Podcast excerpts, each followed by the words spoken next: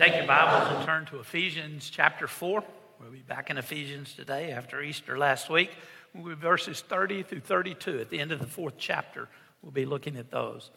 I hope you had a good week. Uh, I did. I got to go home. I haven't been home in years. And so I went to Orange, Texas. I was taking my parents' ashes to Orange. My brother and I are going to have them buried at the Branson Cemetery, there, where we were all buried in southeast Texas. So had a chance to do that and uh, got to go to all the sites from my high school, which no longer exist. Couldn't believe my high school's totally been torn down. Of course, it was ancient when I was in it, so they got rid of it. And uh, we did went to Grandpa and Grandpa's house. It's empty now. Hurricane Harvey. The water in their house would have been above my head in Port Arthur uh, with the floodwaters, and so the house is now ruined. They're just sitting there empty. One of the neighbors who I did not know, he came there after my grandparents left. He came over and gave us the full history of everything that had happened. So we had a great visit with him. And then my brother and I decided to finish it up. We, we went for the first time together to my sister's grave since her funeral nearly 40 something years ago. Ended up being a good time standing there, chance to really talk through some things. My brother didn't finish well with my sister uh, before her death. Uh, she had called him a couple nights before she died. She had been drinking, she was drunk, and she wanted to talk to my brother. And Keith had had it with her, and he said some things I'm not, not allowed to say in the pulpit, so I won't repeat what he said to her, and then hung up on her. And that was his final words. So he and I sat there and we talked through that, and I'm more pastoral at that point, trying to help him as we worked through everything that happened. I had a chance to tell him some of the things Dad and I talked about just before Dad died about all that was involved in that. So it was very good to be with that. And then I learned something that I'd forgotten. Uh, my brother said, I want you to see a video. And it was my dad. And it was done about 10 years ago. He was at my brother visiting and he got to talking. So Keith got his phone up and started videotaping. And I had known this, but it had totally left my mind all these years. My dad led his dad to Christ. My grandfather was a crusty, mean spirited kind of guy. In fact, he kicked me once because I was blocking the TV. The Cowboys were playing, and you did not get in front of football. And he literally kicked me and knocked me down. And I, I do remember that. I had not forgotten that, that he did that to me. But it, it was amazing to me because it kind of fits my sermon today. My grandfather said to my dad, Son, I raised you and I didn't raise you well. How did you turn out to be such a good man? What is it you have that I've never found? And my dad shared the gospel with him, and my grandfather came to know Christ. And I knew he was baptized when I was in junior high, but I never really got all the, couldn't remember all the story. So for me, it was just a good weekend. You know, something about going home. I don't want to live in Orange anymore. I have no desire to go back, but just home, still home after all this time frame. And then I finished up a good week by coming home and I now have my state championship ring. So I'll wear it for one second and then I'm going to put it up because it'll slide off and I'll hit one of you with it. You'll end up brain damage because this thing weighs a ton. I'm going to see if I can sell it on eBay and make some money like the pros do, but I doubt it. but since I was going to be gone all week, I started preparing the sermon on Monday morning. I usually don't do that. Monday's kind of a rest day for me, it always has been doing some administration in the church. But I told Jan, I said, let me have Monday morning to myself so I can get ready. And so I am sitting there working on this. And I, I do translations from the Greek to English. I do a bunch of research. I, do, a, I do a mind map of the passage. It's just somehow I do things. So I've got everything all over the place with these software now that you can use. And while I'm doing that, I, and I have my iPad there, a text drops down. And it's from my secretary in San Antonio. And it simply says, Mr. GW is in hospice now. And so I flicked it up, went back to studying, and I just couldn't keep studying. So finally, I texted my secretary back and said, Send me his number. I, I may have it, but I need to talk to GW. And so she sent it. I had the correct number still in my, my phone from my years of pastoring. And so I called I thought he was at home, but he's in Veterans Hospital in San Antonio. And when he answered the phone, he said, Pastor, how are you doing? Because he had my phone number. He recognized when the call came in. Said, I'm fine. How about you? He said, Oh, I'm doing good. You can't ask, life can't get any better than what it is. I said, Well, GW, I understand. He said, Yeah, you're right. I'm, they've, they've called hospice in, but Steve, I'm doing well. He said, You and I have to be the two most blessed people in all the world. Your kids have turned out so well, and my kids have turned out better than I could have ever expected with me being their father. And he said, My wife, we're, we're happy. It's just good. Aren't we blessed? And he says, I know you're blessed because you got Jan and she's better than you ever deserved and stuff. You know, he'd have to rub that in just a little bit at that point. And we, we, we sat there and just talked. and I, I just sat there amazed. He has colon cancer, and it's everywhere on his body. He just found out this week, and so they're sending him home to die. He will always be special to me, and I'll give you two reasons because this does fit where I want the sermon to go because this is going to be my challenge to you at the end that you be a GW. He had the sweetest spirit I've ever met among a man. And he's a man's man. He's military. He's tough as nails, but not a kinder, gentler man I have ever encountered.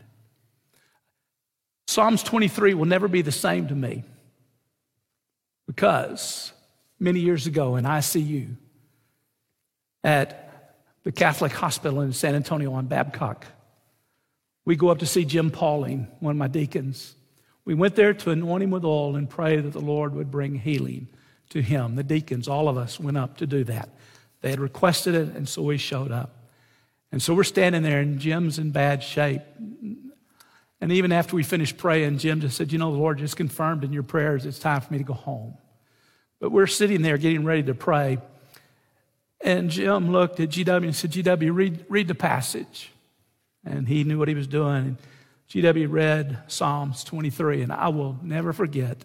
It's never been the same to me, anybody else reading it. What I, how just his voice, how he said it, the presence of God at that particular moment. And ever since then, my understanding of Psalms 23:1 has never been the same because Psalms 23:1 starts with, The Lord is my shepherd, I shall not want. And GW stopped and said, You know, I could stop reading right there. We don't even need the rest. If we're resting in Him, it's okay. I have never forgotten that. That was GW. I had one bad business meeting my entire life as a Baptist preacher. It was at Village in the early days. Village was deeply split when I went there. It was some of the toughest stuff I've ever had to deal with in my entire life. And we really had a bad business meeting.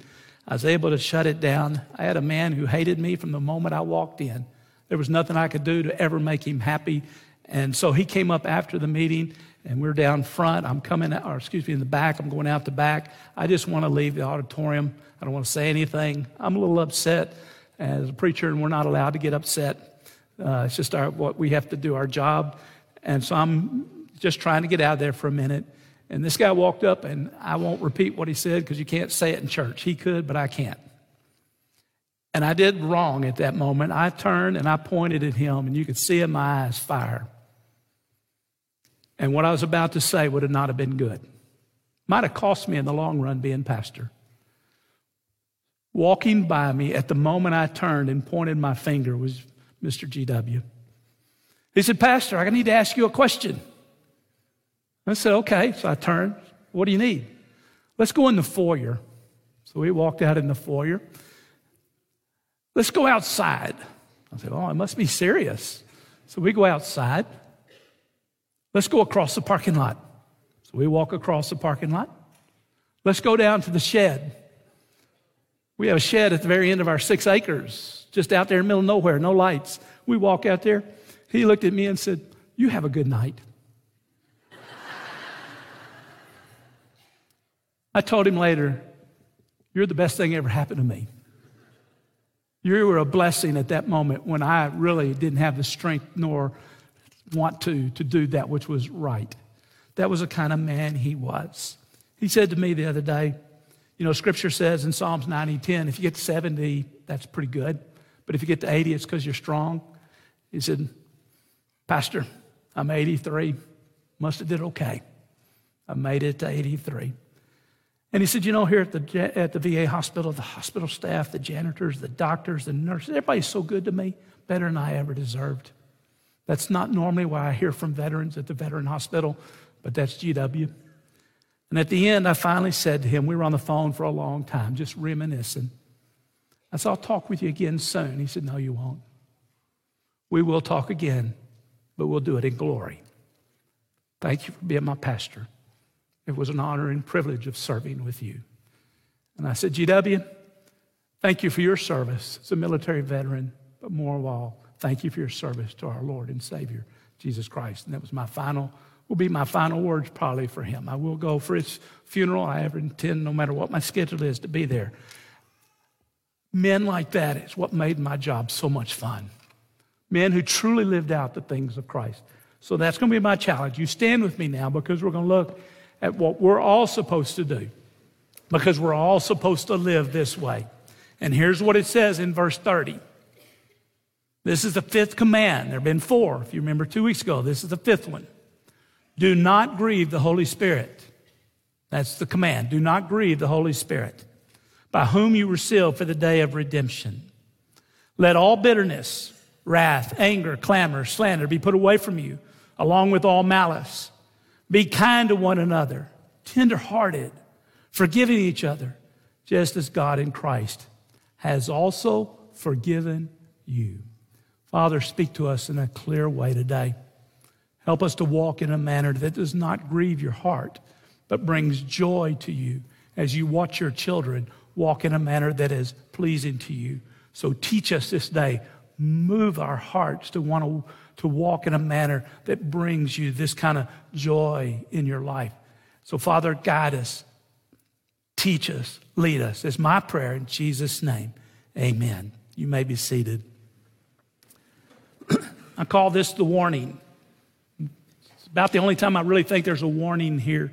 Most of it's a call to goodness and moving forward and doing good things. But at this moment, he stops for a moment and he's going to reference the Holy Spirit. I don't know if you know this because I've not hit it that hard going through the uh, in Ephesians, but the, the Holy Spirit's referred to over 30 times in the book of Ephesians.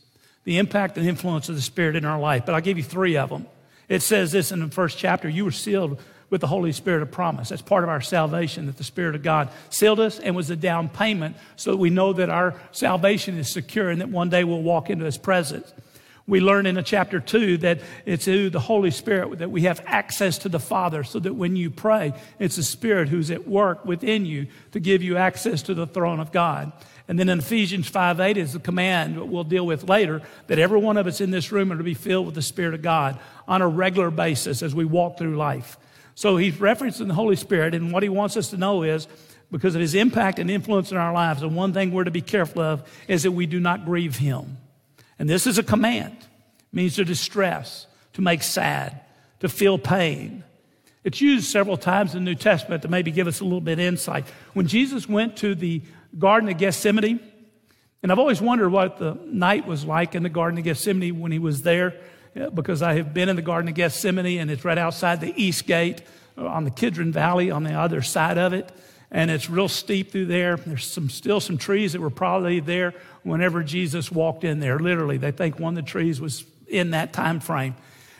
If there was no moon that night, it would have been pitch dark in that area. But whether it was or not, the disciples were there. Jesus leaves them over the side. He goes to pray, and it said he began to be grieved and distressed, grieved, heartbroken. What he's about to face, the blood that comes uh, from his head during those time frames. The stress, everything's there. Jesus was deeply grieved by all of that. Later, it's used in another way. Peter meets with Jesus on the Sea of Galilee, right next to the town in which he grew up in and would have fished from. He'd gone evidently back home. Jesus meets him there uh, at Capernaum, and they're out on the shore of the Sea of Galilee and he's going to have a conversation. You know the conversation. Peter, do you agape me? Do you love me? Peter, I phileo you. You're my friend. Peter, do you agape? Do you love me? Peter's response, I phileo you. Finally, God says, Do you phileo me? And Peter, at that moment, is deeply grieved. But you remember what he did. He denied him. This is our first real sit down and let's have a conversation about this since his denial. And the Lord's going to do something special in his life. But a man who has betrayed his best friend will have the most difficult time getting over that for the rest of his life. And so the grief for Peter here is very, very real. You have felt that grief, but you may have felt it this way. When Paul writes at church at Thessalonica, he tells them, I want you, I don't want you to be uninformed, brethren, about those who've fallen asleep, so you'll not grieve as the rest do who have no hope. The loss of loved ones brings grief. Every one of us have been through those moments, the sadness of losing a loved one, and either in, with age, they've lived a good life, they're gone, but there's still grief over that, or in a tragedy that might have unfolded, the grief is very real. And I've walked with many of people through the loss of their loved ones, and I've been there when many have died, and I've seen the grief. It's real. It eats at the heart, and it makes us sad and everything else. So, what we're called to do is make sure that when we live our life, we do not bring this kind of grief to the Holy Spirit who has sealed us, who lives within us, who guides us, who directs us, who's ever present with us. And this passage is tied into Isaiah chapter 63, verse 10, which says this But they rebelled and grieved his Holy Spirit. Therefore, he turned himself, become their enemy, and he fought against them. It's God against Israel in the wilderness. They grieved him the Holy Spirit, it says in Isaiah, to the point that God then caused judgment to fall on those. Now, what did they, how did they grieve him? Well, the way, some of the ways, the Numbers tells us 10 times in the book of Numbers that they rebelled against God. 10 times in the book of Numbers that they, out in the wilderness, they rebelled. Some of them, what they did was they complained about the food. We had better food in Egypt. We had a grocery stores there. We go, I don't know if you have HEBs here, but I'm from San Antonio, so HEBs. We could go get everything we wanted. Now, I don't understand they're complaining about the food because they got to eat donuts every day. Manna is sweet bread. It's like having donuts or cake, but they, they didn't like it. And they griped and they complained about, we want meat. We had meat back there. God had provided them so well, it was unbelievable, but yet they complained constantly about that. They complained about Moses' leadership. There were some men in the, among the nation that we have as much right to lead, and we're better than Moses at doing this. Korah being one of them, and he re- brings a rebellion against them, and the people go with them, and they all challenge Moses over and over and over. There's only one problem. God didn't pick one of them to be the leader. He picked Moses. But the people didn't like God's choice, and they complained over and over. I don't know how Moses survived all of those moments when they came against him and his leadership. His character must have been pretty amazing through all of that. But that's one of the times they would rebel against God. And the other time was whenever the giants in the land, they sent the 12 spies, right? Two came back, Joshua and Caleb. It's ours. Those guys will be easy. But the other 10 said, You ought to see the giants. They're huge. They're probably nine, 10 foot tall, going by Goliath. They're, they're real stories. These are real men who lived, huge, huge men that lived during that time frame. They came back and said, It's not going to work. It's not going to work. And that brought grief. It said it grieved God in the desert that this people were responding this way. See, you bring grief to God when you rebel against Him. And ways you show rebellion against Him is some of the things we've just been looking at over the last couple of weeks. Whenever you speak lies and don't speak the truth, you're rebelling against God. Whenever you let your anger out of complete control hurt those around of you, you're in rebellion against God. Whenever you steal or don't work hard and don't do what God's called you to do, we're called to work every day, take care of our own business, provide for our own families. When we don't do that, we're in rebellion against God. And when you speak negative about people around you in the community or anything else, you're in rebellion against God. Those are literally the things that were causing Israel to rebel against Moses, rebel against God, and to say some of the things they were doing. And so when you do that, you bring grief to the Father in heaven. And these Old Testament stories, the writer Paul said, these things happen for examples for us. So we not crave evil things as the people there craved evil things. 1 Corinthians 10 goes through a list of things of rebellion that the people did against God in the wilderness.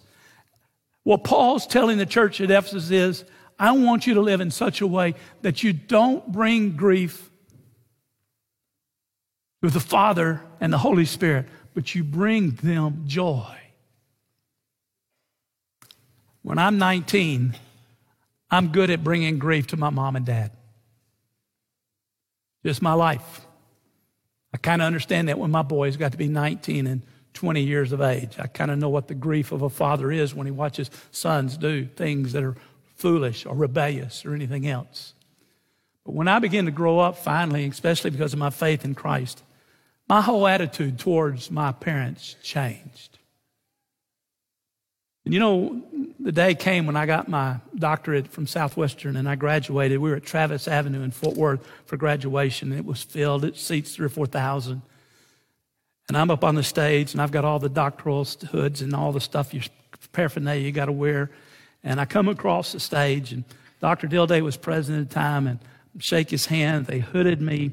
I took my diploma. I turned for just a moment to look out at the crowd. But as I was shaking his hand, I happened to look up into the balcony, and up in the left corner was mom and dad, along with the rest of the family, but I could see them, and I could see their faces. And I know what my mom was thinking. I cannot believe he made it. I cannot believe he made it. But there was such a joy. I have never, I still can close my eyes and see that. Best moment of my life. My, bro- my, my sons later said anytime my mom would bark at me and I would jump up and I'm 50 years of age, go do whatever she said at their house when we were visiting, you're scared of your mom. No, I wasn't scared of her. I want to do whatever it is to make her life better. I'm not home much anymore. When I get home, I want to make sure it's better. That's what you and I have been called to do. Let's not grieve God. In a moment, we'll see why, but we don't grieve Him. So, what we do is we don't lie, we speak truth. We get our anger under control. We stop stealing. We work hard. We watch the words that come out of our mouth and we try to build people up because what we're doing is we're getting ready for the day of redemption. It's the only time that phrase is used here, but we're getting forward to the day when Jesus comes in all of his glory. Now, I've never been one who pays much attention to what's happening in the world. And as a preacher, I never was one to say, get ready. I think the signs are happening. He's coming. I'm starting to change now. I just know some things. I've been talking with a NSA people this week on some text back and forth. Some things got me fascinated. So I've been listening and watching and responding back to that. So I don't know if we're closer or not. I kind of feel like we could be, but one thing I know it's coming. We're a day closer today when we rolled out of bed, but there's a day of redemption coming when we walk into his presence and we will be with him forever. I want to be ready for that. I want to be like GW was as I was talking to him the other day. He's ready lived a good life, but he's ready. Whatever God wants to do, he's ready.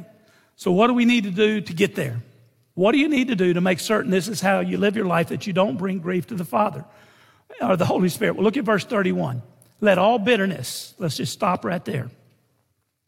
Resentment is what that means. It's envy. It's anything that brings this bitter taste to your mouth. My son recently said, Dad, uh, if you want to be even healthier at your age, you need to drink apple cider vinegar. It's okay. I'll try that. I've never tried it. Don't take a shot of it. Put you to your knees. It's worse than a shot of vodka or anything else at that point. That's got to be the worst stuff I ever. So I tried it with juice and I tried it with water. I, I given up. I'd rather die. I really would. That, that stuff is so bitter. But, uh, you know, we joke about it, but I got rid of it. I don't want it there. We're told to get rid of the bitterness in our lives. You know the story when Peter went in Acts 8 and led a lot of people to Christ. There was Simon, the magician, was there, and he comes to Christ, and he supposedly accepts Christ, and he's falling around, and then he sees Peter do miracles. Well, he's a magician, and magicians we use trickery. But Peter's not using it. He said, Where'd you get that power? I want that power. How do I get that power? Peter looked at him and says, You're in the gall of bitterness, and you're in the bondage of iniquity. Bitterness is bad news. It is stuff that we hold onto, that we will not let go of that happened to us in our lives. Job said this I am saturated with bitterness. After all that happened to him, for a while, he struggled with bitter thoughts about what he was going through. Bitterness is real, and it can happen to any one of us in this room. That's why the writer of the book of Hebrews says, See that no one comes short of the grace of God, that no root of bitterness springs up. You're going to go, Preacher, you don't know what's happened in my life. No, I don't. But in another sense, I do because I've counseled anything and everything. I'm not surprised by anything I hear anymore. Yeah, but you don't know how bad somebody hurt me. Maybe I don't. You don't know what happened in the military when I'm overseas and what I saw and what I did. No, I don't. But why are you letting it ruin your life? Too often we let those experiences in life, and you know, my mom, my mom's dad was bad news. I only met him once or twice. It's not easy to say this, and I don't say it very often, but he was, he was, I could say, an evil man. Slept with all these women, was alcoholic, gambled, beat the kids up. I could go through hard, I just did the nice stuff. I didn't even do the bad stuff. My mom, when I was 11 years of age, for whatever reason, we, my dad came in and said, Pack up, we're going to Michigan, where she's from. And we did. We drove all the way to Michigan, and I didn't know why. It's none of my business. I just along for the ride. But my mom went home to apologize to her dad for being a bad daughter. Lord had been dealing with her. So she found her father. It's the only time I've ever seen my grandfather in my entire life was at the age of 11. Never talked to him. I just saw him from a distance. And my mom went up and sat, talked with him a little bit. And I'll just say he blew her off. I can't say what he said back to her again. Mom turned around, came back. We went home. My mom was never the same woman ever again. She was a good lady. She began to change her entire life. She will tell me later on in life when I do understand things like this. She said, Son, I was so bitter at my upbringing. I had to at least say to my dad, I was sorry for what I did. Didn't expect an apology back from him, but I did what I needed to do. And God has put a peace there now. And she went from a pretty tough mother to a more loving and caring mom after that. And I had a great mom before it was over with. So I know what bitterness can do. I know how it can eat at us. And every one of us has to battle this. But my question to you is no matter what's happening in life, why do you still let it control you? Why do you still let it have that kind of impact on you? Because it doesn't make you happy. It drags you down. It ruins you. In fact, bitterness does something. In Hebrews 12, it says this No root of bitterness springing up that causes trouble, and by it others are hurt. Our own bitterness will eventually be taken out on everyone around us. So Paul says, You want to not grieve the Holy Spirit? Get rid of the bitterness. Let it go. You say, Well, it's easy to do. Do it. I'll give you a story in a minute from the Bible of somebody who did it dramatically. And your story doesn't even begin to touch the story in the Bible. And he let it go. But we're called to do that. And when you let it go, look what is a part of it wrath. That's a passionate anger where you've just, oh, I've had it. Orge is a strong anger. It's not the losing of emotion, but it's just strong. You're, you're, you're ready to go nose to nose, toe to toe in a fight. Clamor is when I get loud and I holler and I shout. We see that on our TVs now and our in our among our politicians, everybody screaming and hollering at each other. It's just showing this bitterness and anger so deep within us, and then slander, false accusation against others. I'm of the opinion that looking at this passage, if I deal with the bitterness and understand what I've now have in Christ Jesus, the rest of that'll vanish. It'll vanish because the bitterness that causes that to unfold. And bitterness, which is not controlled, leads to malice, which is the last thing. Malice. You can, you can translate the Greek this way depravity, wickedness, evil. It leads to the. I think that's why we're seeing the evil we do in our land nowadays. Because the bitterness of lives, homes, and brokenness and everything that's gone wrong within our country over the last years. And that has led to what we see unfolding in the most dramatic of ways. Malice always follows bitterness. And we're not to live that way. See, we got, we're to get rid of everything that belongs to the old man. We're now new people in Christ. So let me give you the story now, the Old Testament. You ever heard of Joseph? How'd you like to have been Joseph? You want a dysfunctional family? Go back and look at his family. There were four mothers in that family, and a dad who wasn't overly strong, And he loved one woman more than the other three. One he really didn't care for, and she named all of her children on the anticipation by their name that maybe now Jacob would love her, which never quite ever really happened. The brothers were not good men.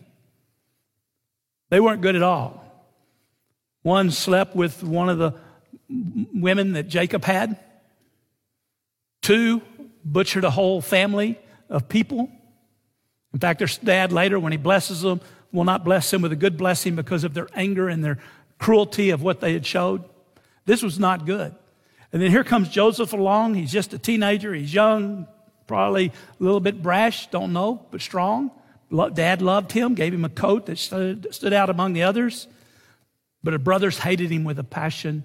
And you know the story that when he went to check on them, they wanted to get rid of him. They got, wanted to get rid of him. And they did. They intended to kill him.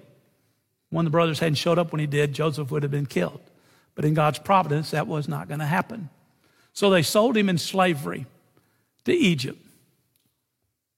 Turns out in there, he gets a pretty good first little job.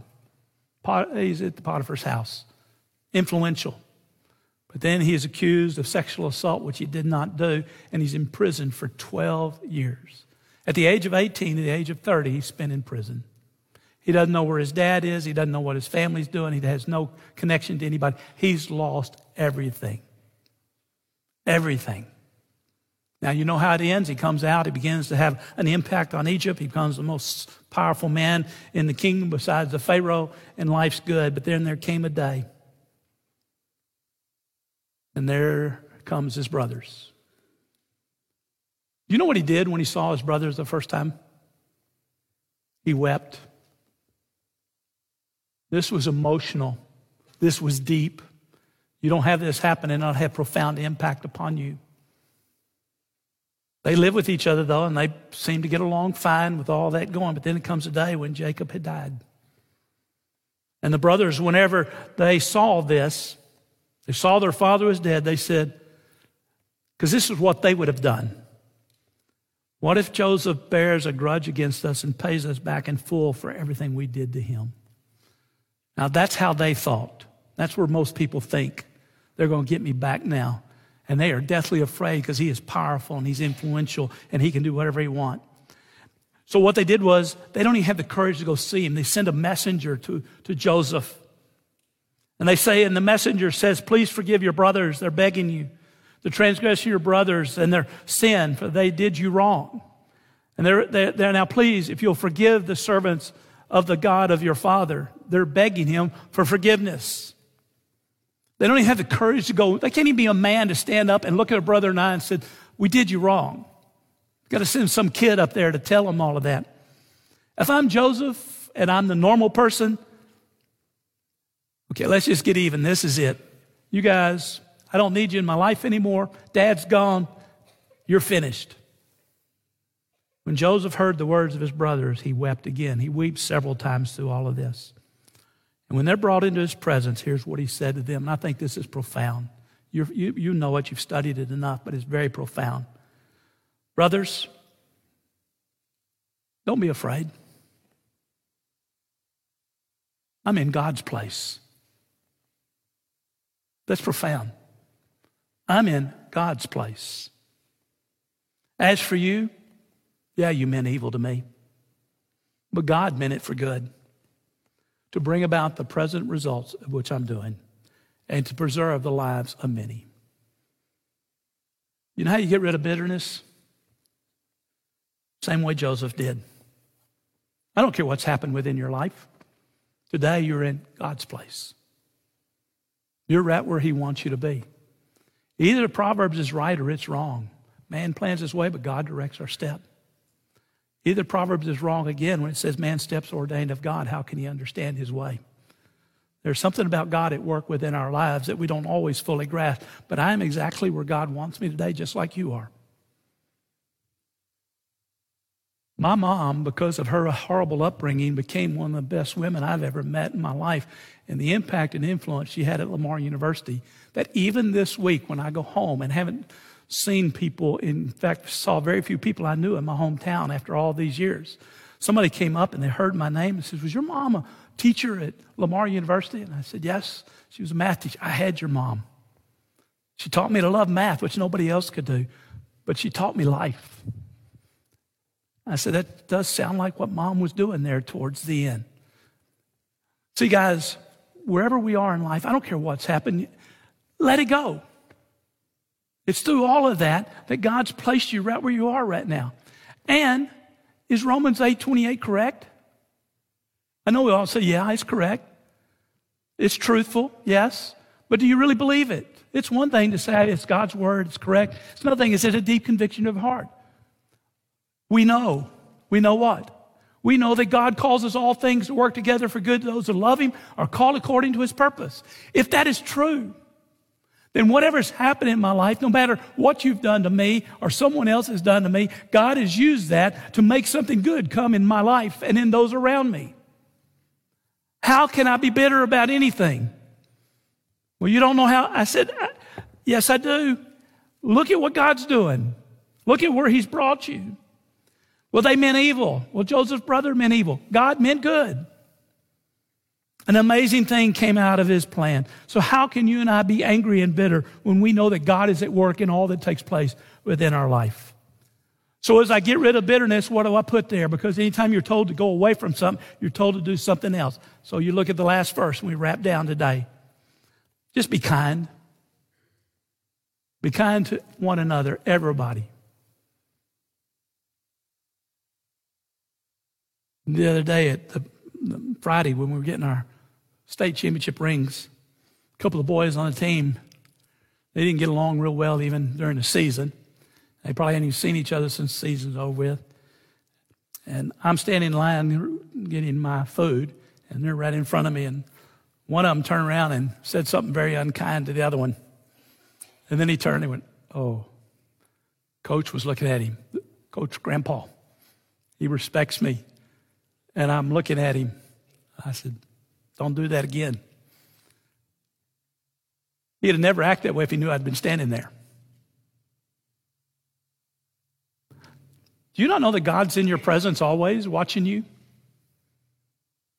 So, how, how kind are you to your brothers and your sisters? That's not easy. That almost takes the grace of God to be able to do that. How kind are you to your children whenever you've been stretched to the end of the rope and you're tired and you've worked hard all day and things are a little bit stressful and money may be a little tight? We're called to be kind always. May I remind you, 1 Corinthians 13 says, Love is patient, love is kind. It's a second quality. Love's not jealous. In Galatians, the fruit of the Spirit is love, joy, peace, patience, kindness Kindness is not hard, even though sometimes it's very difficult for us. Just do something good for those around you.